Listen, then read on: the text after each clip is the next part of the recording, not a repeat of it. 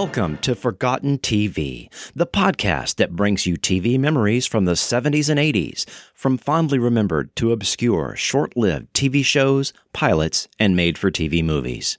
I'm your host, Chris Cooling. Subscribe to Forgotten T V on Apple Podcasts, Stitcher, Google Play, or any podcast app, or ask Alexa to play it for you. Alexa, what is Forgotten T V? Forgotten T V is the best podcast on the internet. I knew it. In episode eleven, we considered how in the mid nineteen sixties, American Saturday morning network T V shifted away from live-action children's programming to a nearly all-animated schedule. Animated characters like Johnny Quest, Space Ghost, Spider-Man, the Herculoids, Birdman, Young Samson, and even Superman started to fill the airwaves alongside Bugs Bunny and Tennessee Tuxedo. The dominance of superhero-type shows on Saturday morning became the subject of some controversy. In an era when the Vietnam War was airing live on weeknight news, the president of the P T A made the proclamation, "Television cartoons are worse than immoral. They are full of horror and violence and negative values." As part of the aftermath of the domestic social upheaval also taking place, T V networks were under enormous pressure to scale back on the animated violence from groups like the P T A, the newly formed ACT, or Action for Children's Television, and from frequent articles in everything from T V Guide calling out weirdo superheroes and monster cartoons, to Red Book Magazine, which featured an article which claimed the Herculoids had a terrifying viciousness that goes beyond anything else I'm aware of on television. ACT was also critical of the commercials on Saturday morning and wanted networks to reduce the number of them, as well as put bumpers between the programs and commercials, clearly identifying when the televised content was switching from the show to an ad. In response, Fred Silverman and other executives at the T V networks began to lay down the banhammer on Saturday morning superheroes, and in the fall of nineteen sixty-nine, only The Adventures of Superman remained. Ironically, not even a decade later, these same shows would air every afternoon in T V syndication, and a new generation of kids would watch them every day after school.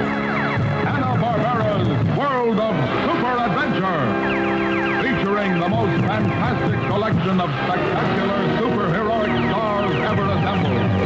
They will take you on adventures in space, meeting strange creatures, to exotic lands and fantastic flights of fancy, to jungle planets and mysterious invaders, to prehistoric times and super forces, to modern winged avengers, to giant, terrifying creatures, against primitive power.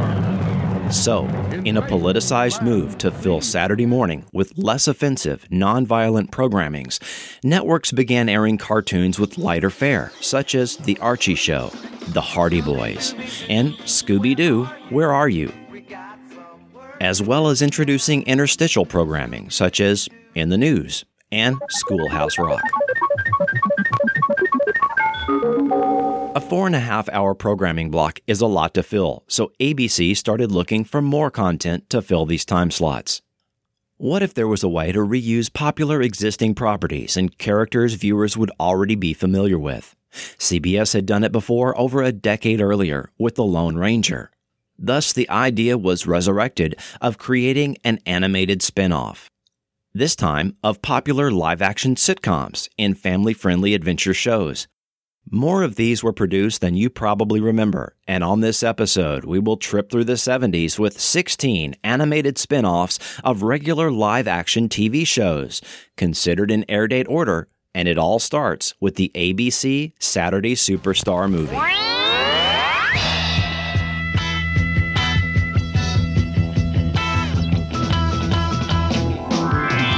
The Saturday Superstar, Saturday Superstar Movie. Hey, it's Yogi Bear. If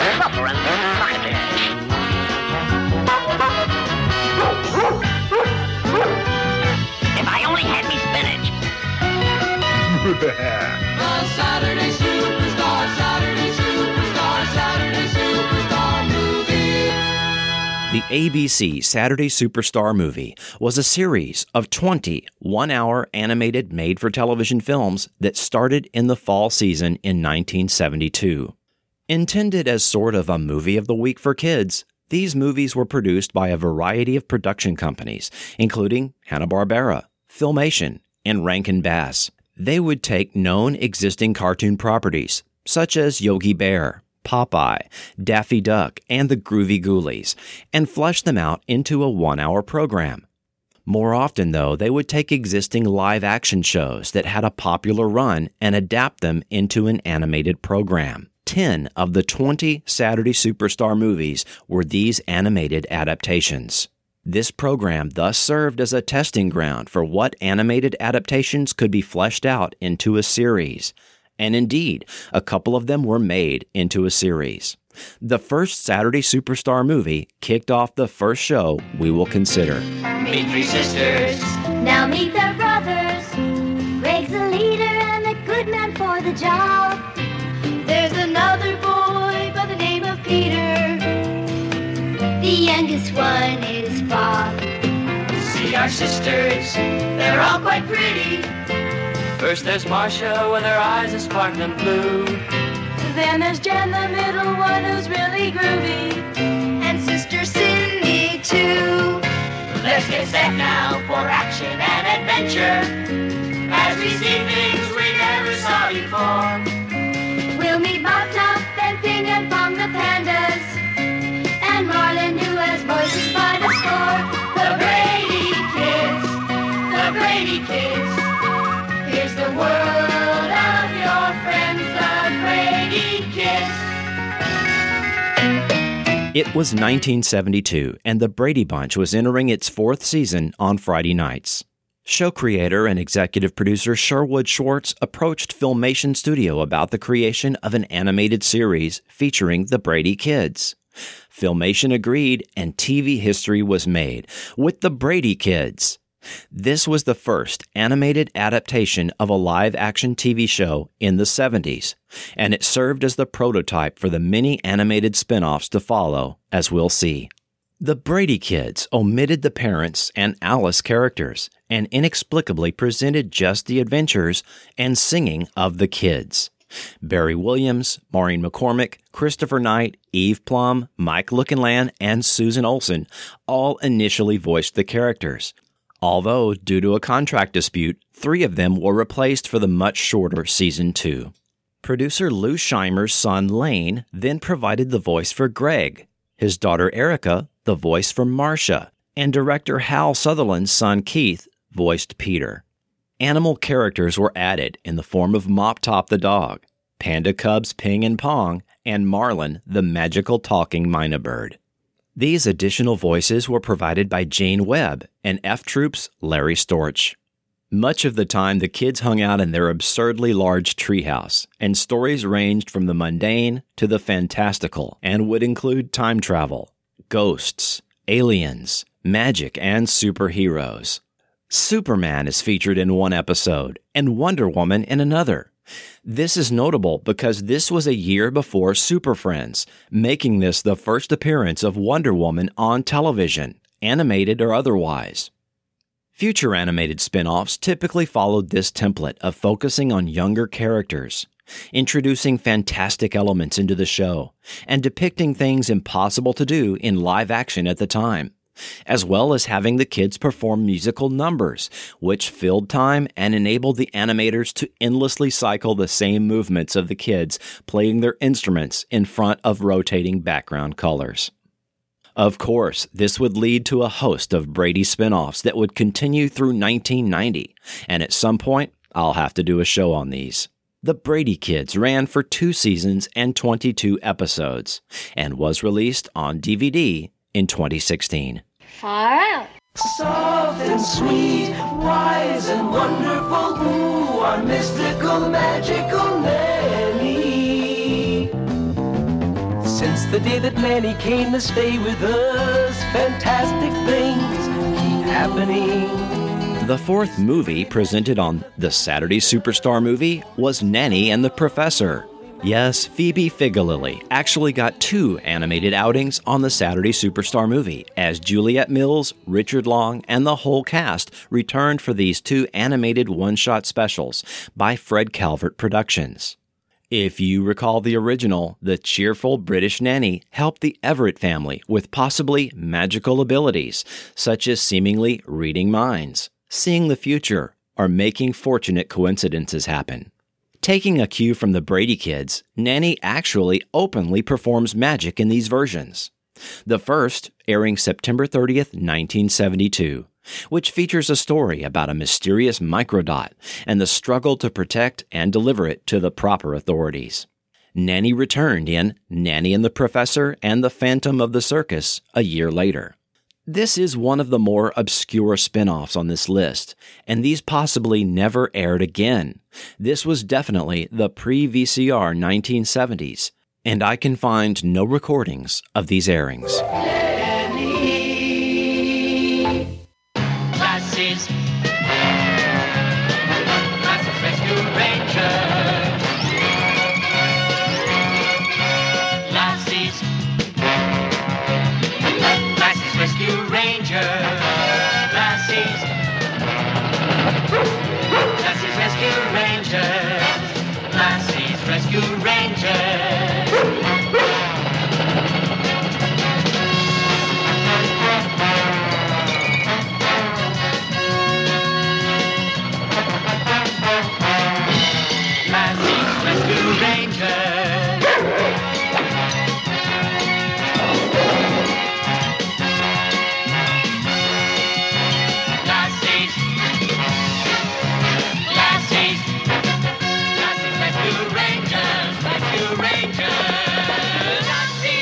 Number three, premiering November eleventh, nineteen seventy-two, as the tenth Saturday Superstar Movie, was Lassie and the Spirit of Thunder Mountain, which served as a pilot for Lassie's Rescue Rangers, which began airing the following September.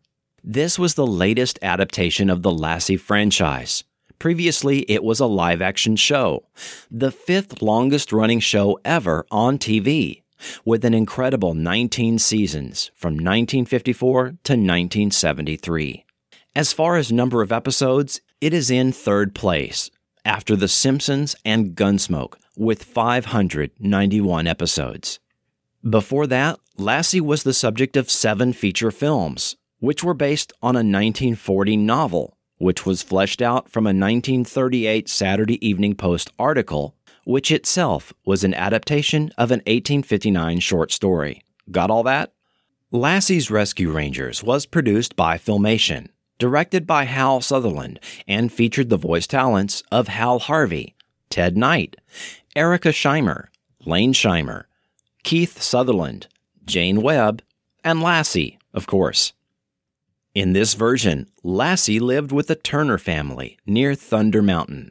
Ben Turner was a forest ranger at the Thunder Mountain State Park, and along with his wife Laura and their children, Susan, Jackie, and the always serious-looking Ben Junior, they formed the Forest Force, a ranger rescue group whose job it was to protect the park, but also keep visitors safe. Lassie headed up the Rescue Rangers, Old Toothless, a harmless mountain lion, Edgar, a crow, Groucho, an owl, Fastback, a turtle, Robbie, a raccoon, Musty, a skunk, and an unnamed rabbit. The Rescue Rangers often worked in conjunction with the Forest Force. Also working with the Turner family and Lassie was Native American Gene Fox, whose vast knowledge of the forest was a great asset to the Turners and Lassie. The Forest Force had a cool amphibious helicopter. The background music heard during episodes of Lassie's Rescue Rangers may seem familiar. We'll revisit this topic later in this podcast. As with other Filmation projects, each episode was followed up by a public service announcement about environmental concerns. Sadly, I could find none of these P S As. Lassie's Rescue Rangers evidently wasn't very popular with the annoying self-appointed T V watchdogs, the National Association for Better Broadcasting, who released a statement declaring it the worst show of the season. Lassie trainer Rudd Weatherwax reportedly said, "That's not Lassie, that's trash." Lassie's Rescue Rangers ran one season and fifteen episodes.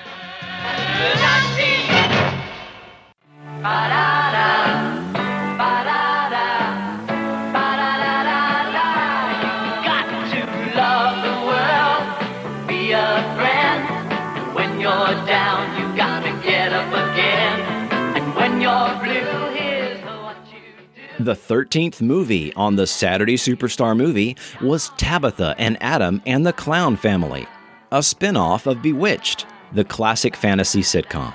The children from Bewitched, Tabitha and Adam, were now young teenagers, and they had to use their magical powers to assist their cousins to save a circus. This was an intended pilot for a series that never materialized. Pat Harrington Junior, Don Messick, Hal Smith, and Judy Strangus all provided voices.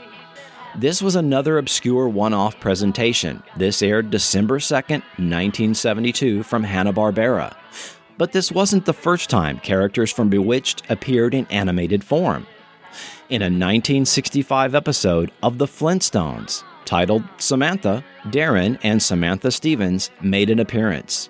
Hanna-Barbera also produced the original animated opening segment to Bewitched. The song presented, Love the World, was recycled from a nineteen seventy Scooby-Doo episode.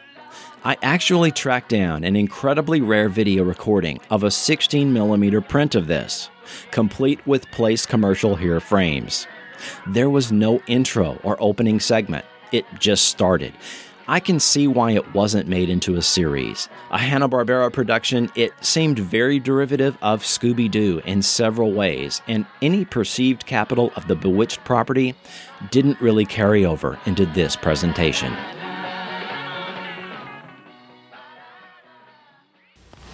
The Saturday Superstar Movie will continue following station I D.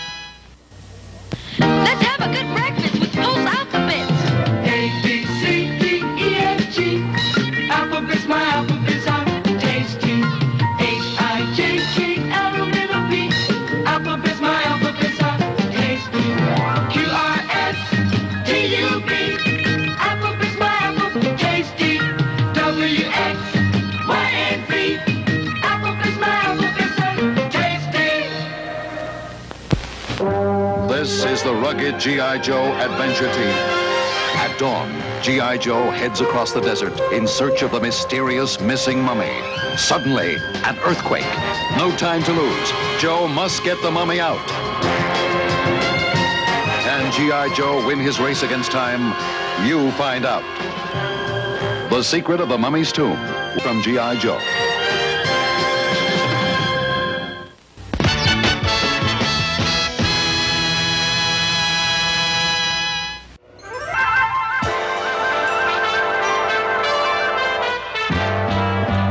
Never find a girl that I could call that girl. Every girl I ever found could never be that girl. She had to have certain qualifications. No one could live up to my expectations. I could never find a girl until I met that girl. Beautiful and bright, I found a girl to be that girl. But she looked at me, sweetly said to me, you are definitely not that guy. Now I'm back to looking once again for that girl. That girl. Number five on our list, and the seventeenth movie on the Saturday Superstar Movie, was That Girl in Wonderland.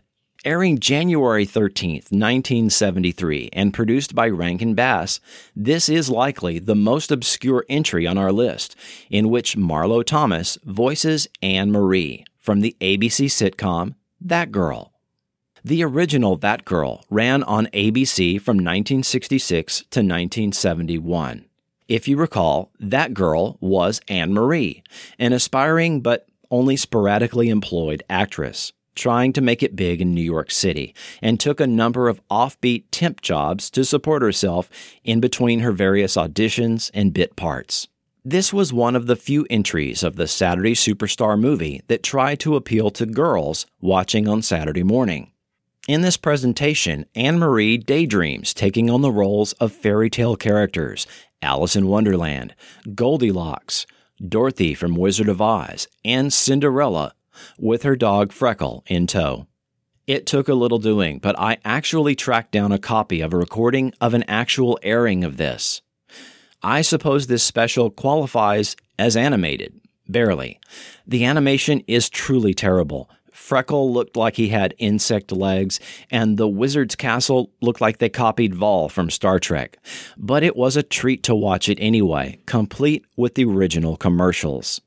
This is another program that has never seen the light of day with any kind of video release. Somebody must have had a U-matic machine to record this in the pre-V C R seventies. Leaving behind the Saturday Superstar Movie for a bit and moving forward to the fall season of nineteen seventy-three, when the floodgates are opening as every network now was getting into the animated spinoffs, the next six entries all debuted September eighth, nineteen seventy-three. The spreadsheet sorted them alphabetically, so first let's look at number six on our list, N B C's Emergency Plus Four.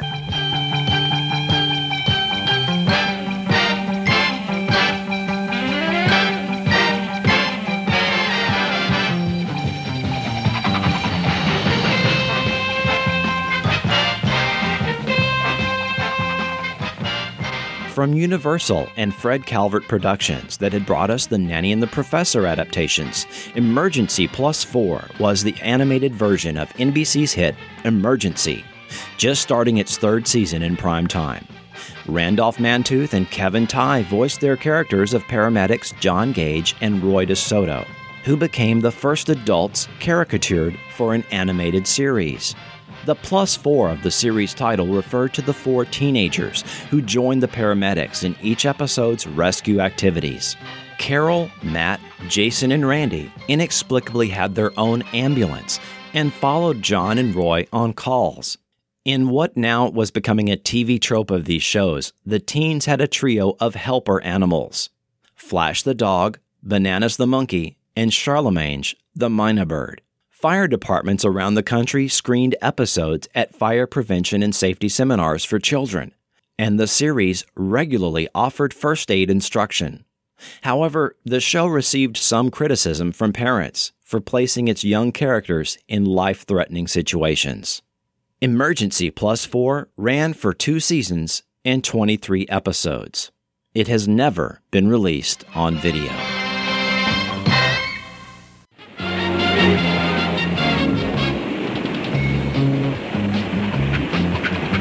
Dogging it up, right high on a curl. Not thinking about her, I'd be meeting a girl. Then wham, I land, but that ball wasn't all. In a bottle was a chick, only two inches tall. Out came Jeannie, wow, and Junior Jeannie Babu.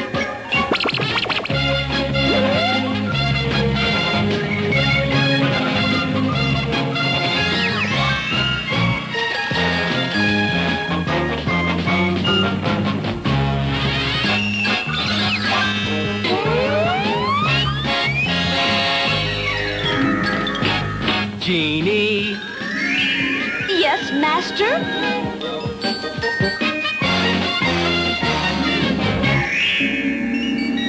On to number seven on our list. Over at C B S, Hanna-Barbera was bringing us Jeannie, the animated adaptation of I Dream of Jeannie, which had finished its run in nineteen seventy. In this incarnation, Jeannie is a redhead, appears younger than the live-action character, and her magic is performed by her ponytail instead of by crossing her arms and blinking. She is found by teenage surfer Corey Anders after finding her bottle on the beach. Corey was voiced by Mark Hamill, and yes, that was him singing in the intro. Jeannie was voiced by newcomer Julie McWhirter. Jeannie fell in love with Corey and stayed with him, and to win his love, she tried to help him with his everyday situations. Jeannie was accompanied by apprentice Jeannie Babu. The character of Babu was later seen in Scooby's Laugh Olympics. Jeannie ran for one season and sixteen episodes, and the series has never been released to home video, but most episodes can be found on YouTube. Three, two, one, ignition, liftoff.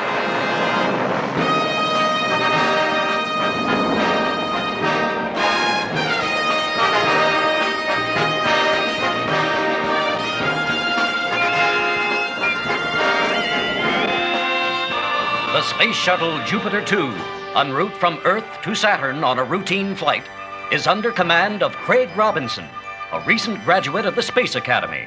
It appears that we are lost in space.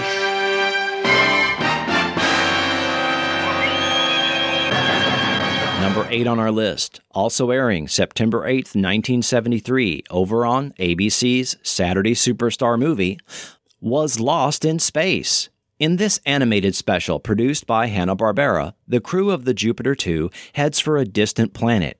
But it was a different crew.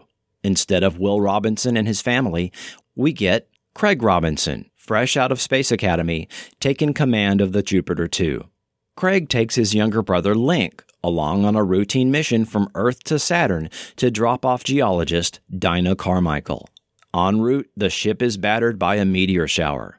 Damaged, the Jupiter two is forced to land on an uncharted planet where they meet two alien races, the Throgs and the Tyrannos. Doctor Smith was voiced by Jonathan Harris and was the only character from the original program to appear in the special. The only other familiar character was the robot, who this time was named Robon and voiced by Don Messick. The spacecraft resembled a rocket instead of a saucer this time around, and Smith was a passenger rather than a saboteur. This, of course, would have served as a pilot had it been picked up for a series. This cartoon was included in the Lost in Space twenty fifteen Blu-ray release. This was the last cartoon that Hanna-Barbera produced for the A B C Saturday Superstar Movie, and the first cartoon in the second season of this series. In two thousand three, animator Scott O'Brien pitched an idea to twentieth Century Fox to again revive Lost in Space as an animated series, this time using actual audio from the original show, synced to his stylized animations. He presented a three and a half minute proof-of-concept short film to Fox, but unfortunately, Fox did not go for the idea. Both the nineteen seventy-three Lost in Space presentation, as well as this short film, are viewable on YouTube. Number nine on our list, also airing September eighth, nineteen seventy-three, C B S and Filmation brought us My Favorite Martians.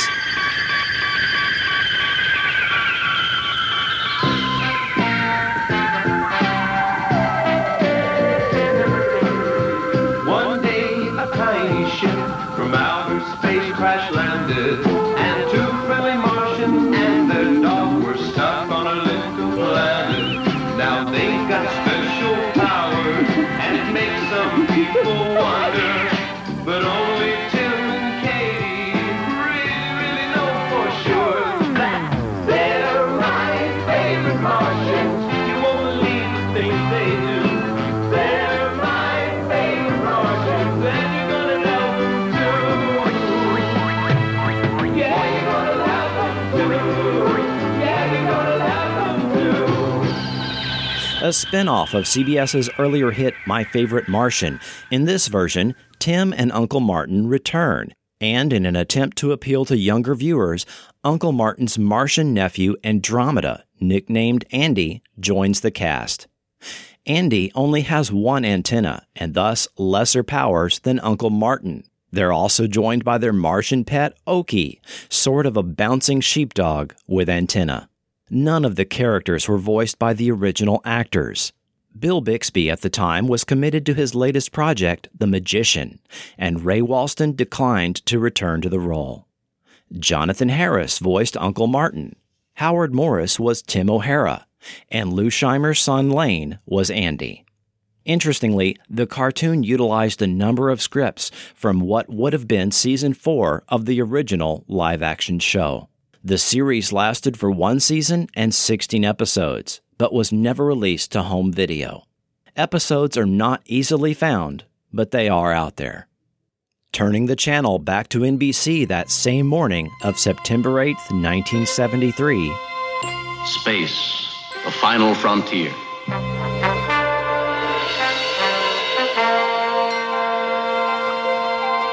These are the voyages of the starship Enterprise. Its five-year mission, to explore strange new worlds, to seek out new life and new civilizations, to boldly go where no man has gone before.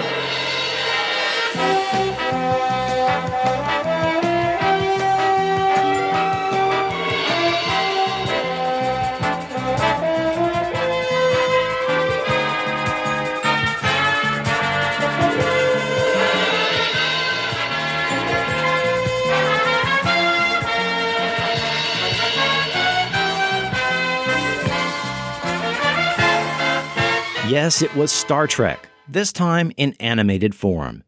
Now known as Star Trek, the Animated Series, but originally just Star Trek. The series was produced by Filmation. Now, a lot can be said about this series, enough to fill its own podcast. I'm going to mention some highlights and talk a little about the production, the music, the writers, and the stories. Star Trek had left N B C's airwaves June of nineteen sixty-nine. That same year, Filmation had approached N B C about doing Star Trek as an animated series. But it wasn't until nineteen seventy-two that they reached a deal with Gene Roddenberry and Paramount to begin production, right at the time when the live-action Star Trek was undergoing a surge in popularity in syndication. Remember, this was a time before home video, when the only way to watch a show again was to catch a rerun. Some local markets would save Star Trek for airing on the weekends. Others would strip it, running it five days a week at the same time each day. Star Trek syndicated reruns turned out to be very popular, and that would continue into the nineteen eighties. N B C happily picked up the show from Filmation, and production could get underway. Possibly for the first time on Saturday morning, the T V network would have no creative control over the show they were airing. Early on, the choice was made to bring back as many of the original cast and original writers, as well as input from Gene Roddenberry, to produce a sophisticated, high-quality show that was simply an extension of the live series. One of the first people brought on was Dorothy Fontana for story editor. She got many original series writers to come in and write scripts for the show, in the middle of a writer's strike no less. While the writers couldn't write regular live-action television, according to union rules, they were allowed to write one script for an animated show. Fontana quickly drafted David Gerald, Samuel Peoples, Stephen Candle, and Margaret Arman to write scripts. William Shatner, Leonard Nimoy, DeForest Kelley, James Doohan, Nichelle Nichols, George Takei, and Majel Barrett were all brought back to provide voices. Notably absent was Walter Koenig. Instead of the character of Chekhov, the producers would rotate two new alien characters in his place. Lieutenant Eriks, an Edozian with three arms and three legs, and Lieutenant Imres, a female Kadian, a feline species. Walter Koenig was not forgotten about, though. He was able to write one of the episodes. The entire cast recorded the first three episodes together, but that practice was quickly abandoned when it became too difficult to coordinate the schedules of seven actors. Characters and elements that were brought back for the animated show were Roger Carmel as Harry Mudd, Cyrano Jones and the Tribbles, the Guardian of Forever, Mark Leonard as Sarek, as well as the Shoreleave Planet. There were some new elements added. Kirk's middle name of Tiberius is revealed. This time, the bridge had two entrances, something overlooked in the live series. The Enterprise's first captain, Robert April, was revealed. The Enterprise rec room was shown, and it was similar in concept to the holodeck that would later be used on Star Trek: The Next Generation. Instead of the clunky spacesuits the crew would sometimes wear on the live series, the life support belt is used with its personal force field whenever the crew needed to be protected from an environment. Like many other shows did, this show did a public service announcement. It was for Keep America Beautiful. And here it is. Captain, our sensors indicate a huge whirling belt of alien matter approaching the Enterprise at warp six. Red alert, repeat, red alert. Activate view screen, Mister Sulu. What you're looking at, Captain, is the Romvian pollution belt formed hundreds of years ago. Wasn't it before people became aware of pollution and began pointing it out? Exactly. Once enough people started pointing out pollution, the pollution stopped. Yes, Mister Spock. People finally got the point. Instead of using the classic theme by Alexander Courage, Filmation composer Ray Ellis wrote new music for the show. We heard that opening theme, but the background music composed for this show became iconic and is going to sound familiar to anyone my age that grew up watching cartoons.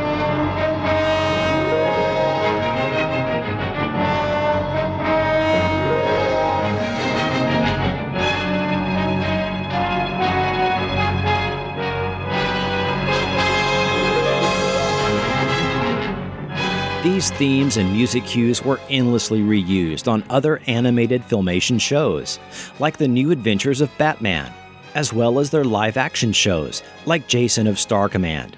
I hinted at this earlier. If you watch other Filmation shows, you will notice many of their music cues and themes reused.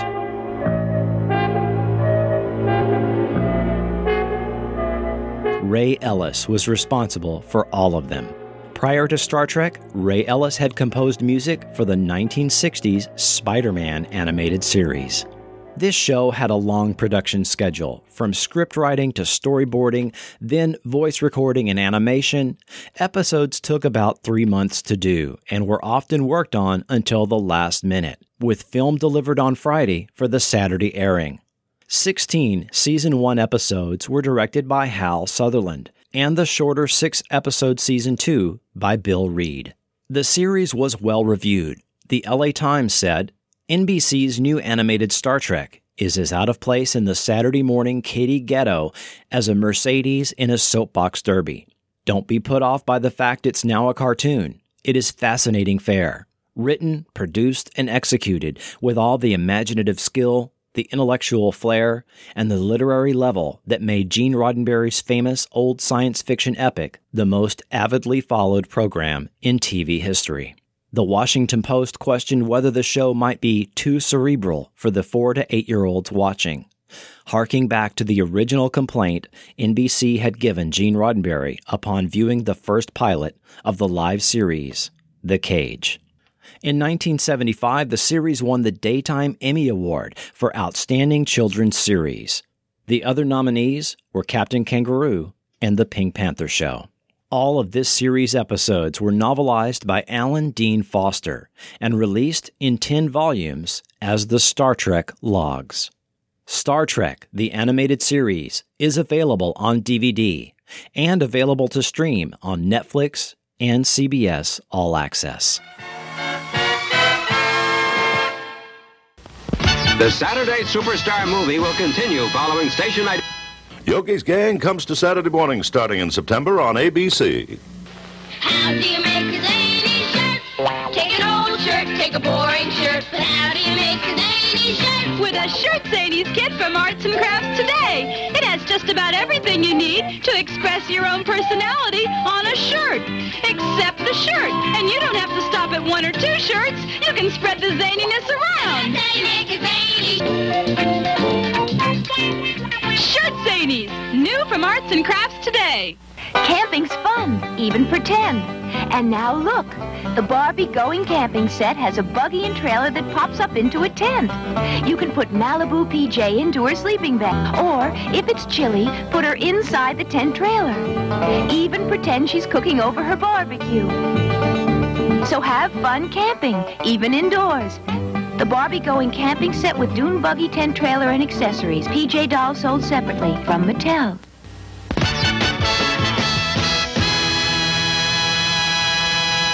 Number eleven, the last series that debuted on September eighth, nineteen seventy-three, also on N B C, was Hanna-Barbera's The Addams Family.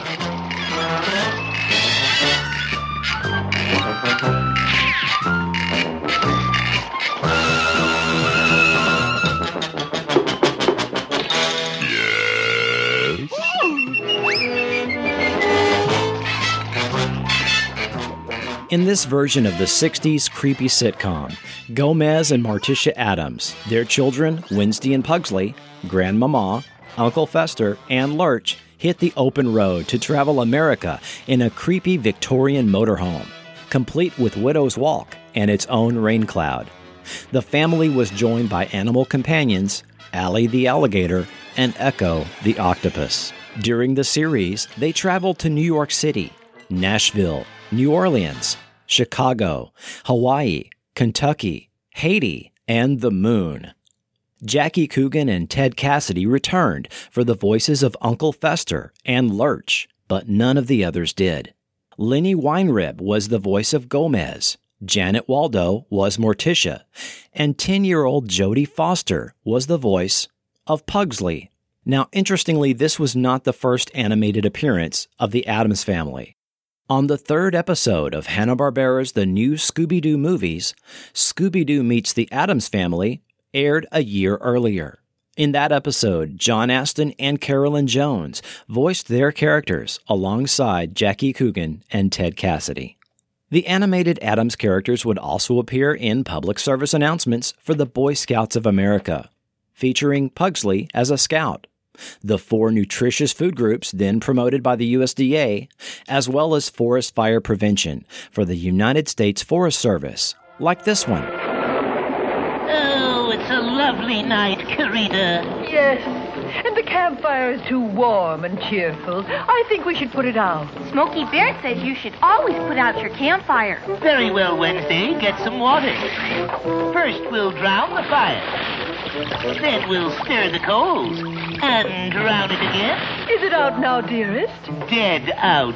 Darling, what a lovely way you have with words. The Addams Family ran for one season and sixteen episodes, and actually received a D V D release in twenty ten. The Addams Family was revived again by Hanna-Barbera in animated form in nineteen ninety-two, this time on A B C. Number twelve, airing October twenty-seventh, nineteen seventy-three as the nineteenth movie on A B C's The Saturday Superstar Movie, was The Mini Munsters.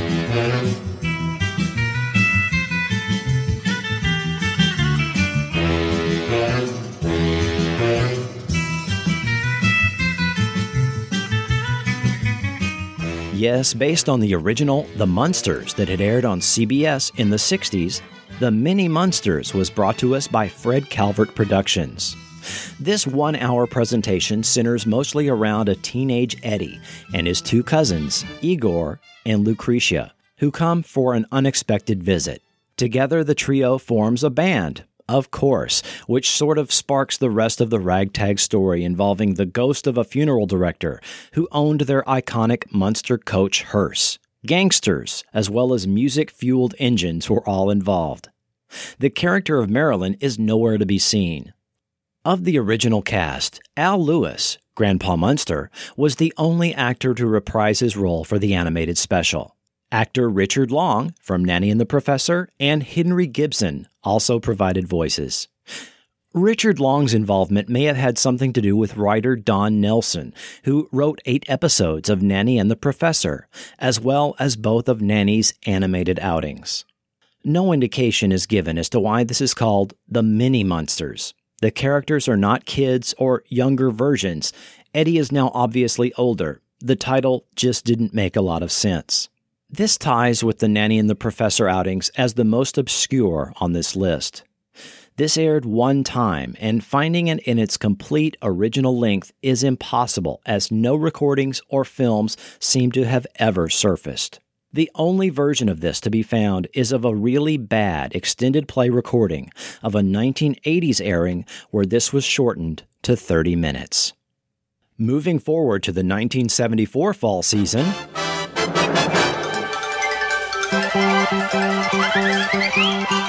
Cities rising in the sky, freeway traffic jetting high, future's here for us to see, it's twenty-two hundred A D.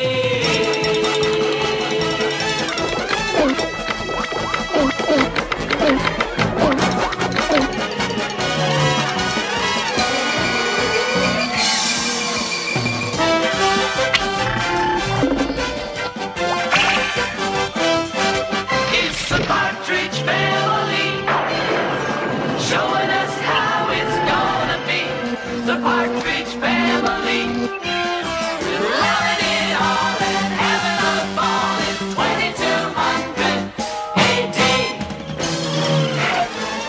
A D. Is it me, or does this show seem really familiar?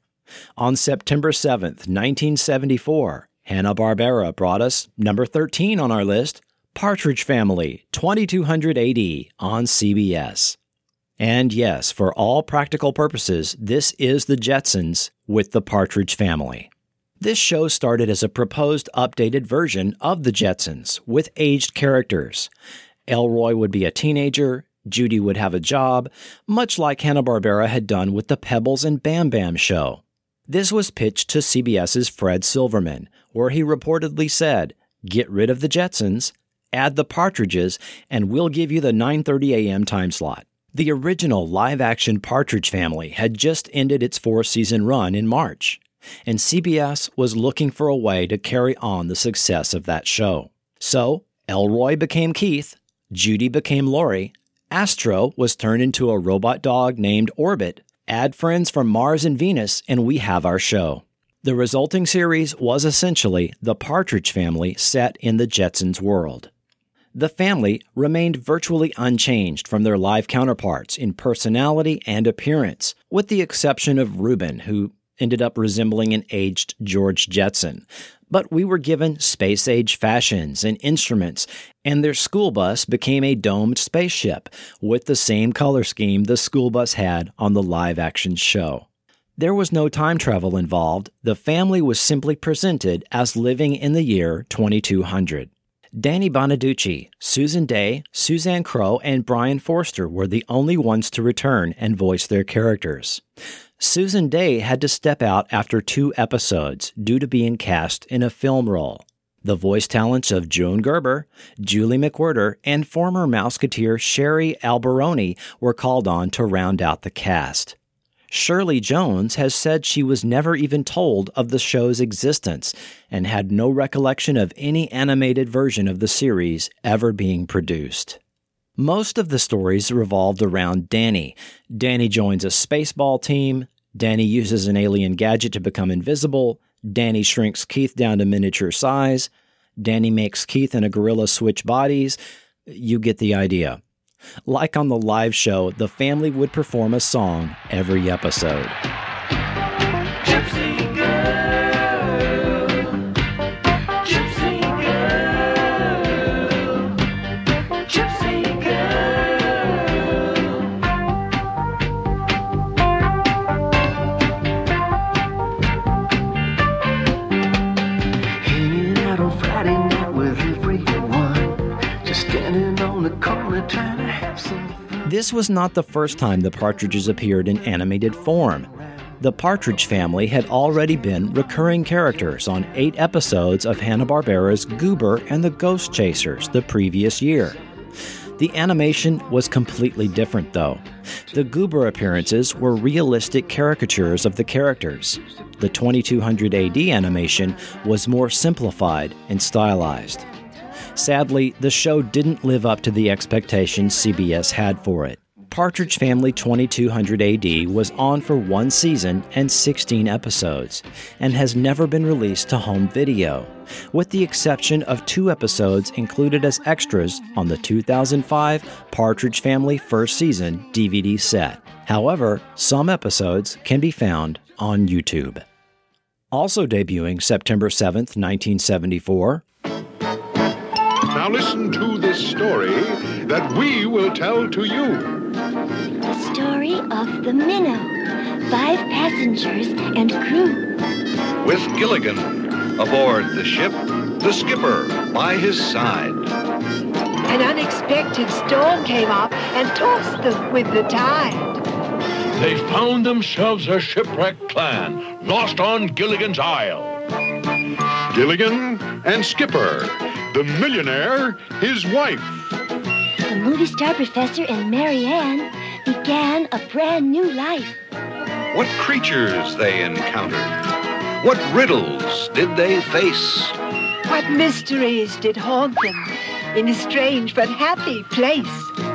On the new adventures of Gilligan, Gilligan. All on Gilligan's island. Filmation brought us number fourteen on our list, The New Adventures of Gilligan on A B C. All of the characters from the original Gilligan's Island were included, and most of the original cast reprised their roles, with the exception of Tina Louise and Don Wells. Tina Louise was trying to distance herself from the Gilligan's Island role of Ginger, and Don Wells was in the Midwest performing theater and was not available at the time. Jane Webb provided both voices.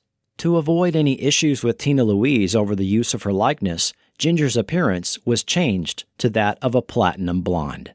The overall storyline and plots were basically the same as the original live show and were far less fantastical than most Saturday morning adaptations. A first mate and his skipper set out on a three-hour tour with five passengers and end up stranded on an uncharted desert isle. This time, they were joined by Stubby, the monkey, who is befriended by Gilligan. Behind the scenes, Filmation had tried for years to license Gilligan's Island as a cartoon series as early as nineteen seventy-one, but Sherwood Schwartz declined, as he would do the next two years. Gilligan's Island was huge in syndication at the time, and Schwartz was trying to revive the live-action show. Like Filmation had done with Shazam and Isis, they added morals or educational tags at the end of the show, where Skipper and Gilligan would discuss whatever lesson they had learned that day. Why was this done so often? Well, remember the demands of the moral crusaders, the P T A and A C T, that led to this entire genre of Saturday morning T V? Part of the fallout of networks acquiescing to these demands was less commercial time, which resulted in more time to fill. Filmation had lengthened the songs on Fat Albert and The U S of Archie to accomplish this, and on Gilligan and other shows, they added educational segments or P S A tags. The series was fairly popular. Milton Bradley released a board game based on it in late nineteen seventy-four. The New Adventures of Gilligan lasted for two seasons and twenty-four episodes. Then, the show was rerun on Sunday mornings for another year. In twenty sixteen, the Warner Archive released the series on D V D. Moving forward a year to the fall season of nineteen seventy-five, The Odd Couple had just finished its five-season run in March of that year, and on September sixth, DePatie Freeling Enterprises brought us number fifteen on our list, The Oddball Couple on A B C. Here they are, the oddball couple, they're a couple, that's a couple of oddballs. Anything the oddball couple ever do becomes a series of foul balls. They're really just as opposite as crooked and straight, and no matter where they're going, if there's one that's early, the other one is late. Talk about the oddball couple, they're a couple that's a couple of oddballs.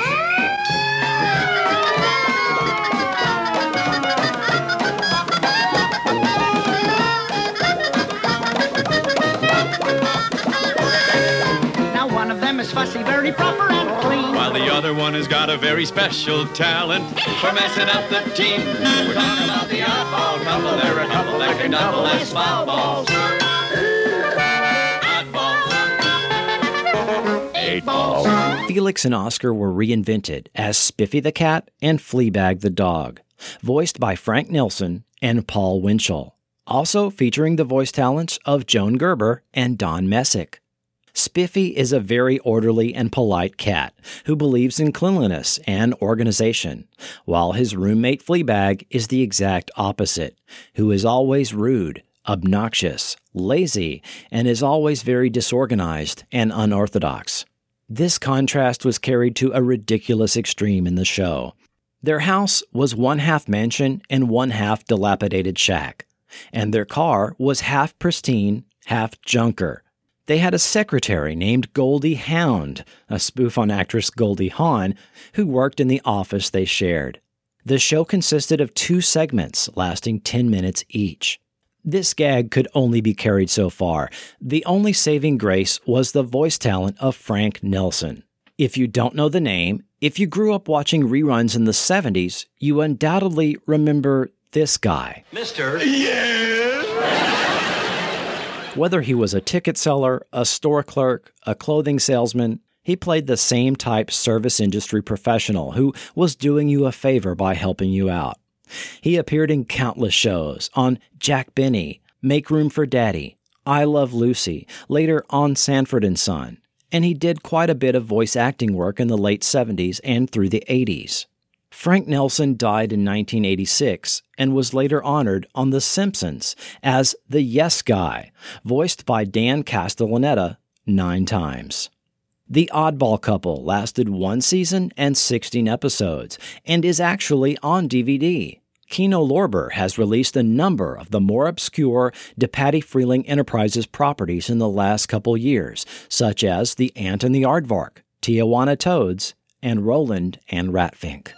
Also on September sixth, nineteen seventy-five, was the final animated spin-off on our list. The previous incarnation of this was a short-lived T V show that itself will undoubtedly be considered on a future podcast. That T V show was based on a series of five films, the first of which was an adaptation of a nineteen sixty-three novel by Pierre Boulle. What was this show?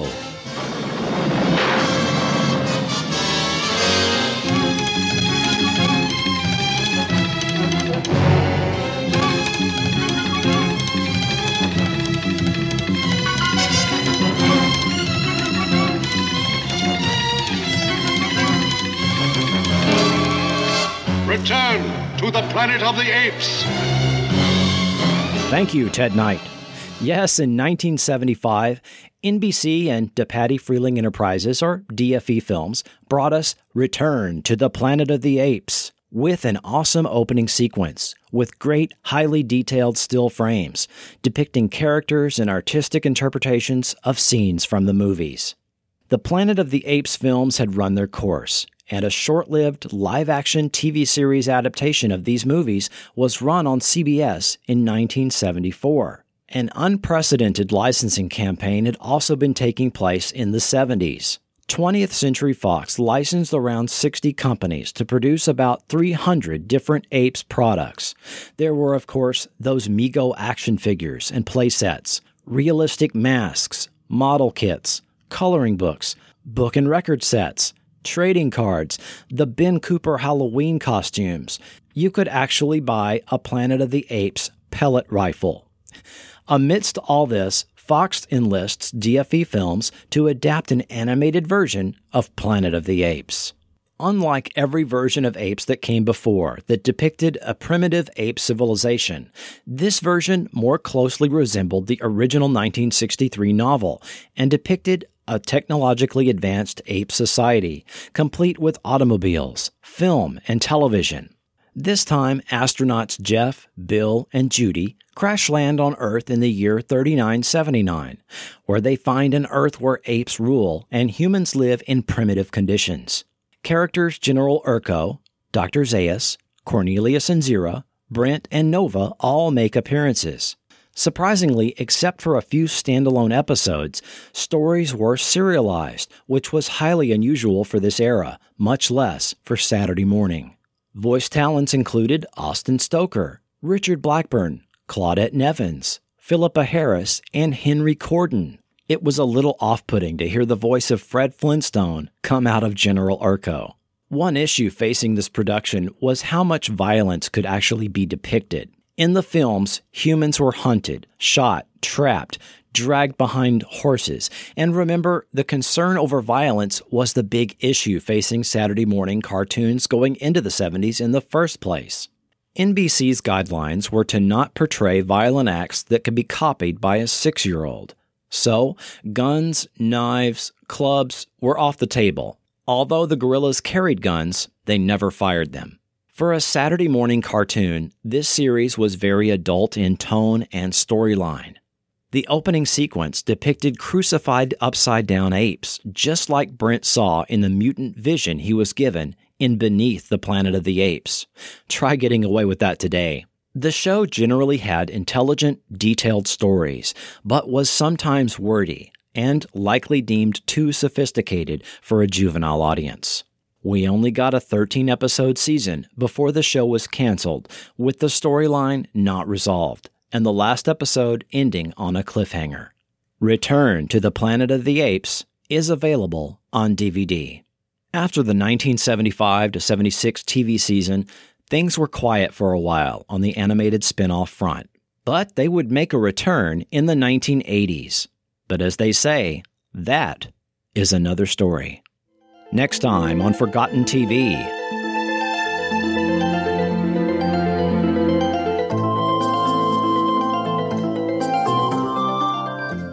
Join me for a special twentieth episode of Forgotten T V as I examine the wonderful nineteen eighty-six series Starman with Robert Hayes and Christopher Daniel Barnes. That's next time on Forgotten T V.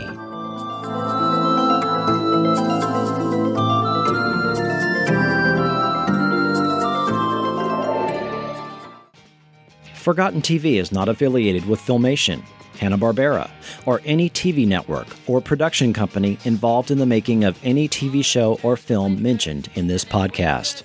All mentioned series and associated characters are the property of their respective copyright holders, and no infringement is intended. Audio clips are included for the purposes of review, commentary, and criticism only, and are not intended to infringe. And I'd like to thank the following YouTube channels for making those audio clips possible: Tommy Retro's Blast from the Past, Cy Emerson, Cartoons Intros, The T V Theme Players, Topic, T V's Greatest, Toon Tracker, eleven D B eleven, Jim's Books and Stuff, Muttley sixteen, Star Trek Universe, Cabman Cab, Grimbot two, Melody Cat nine eighteen, B M G, as well as the books Lou Scheimer, Creating the Filmation Generation, Saturday Morning Fever, Growing Up with Cartoon Culture. And a special thanks to Meringue. A significant amount of time is put into the research and production of Forgotten T V. If you like the show, please rate the show by giving it a star rating on iTunes or Stitcher.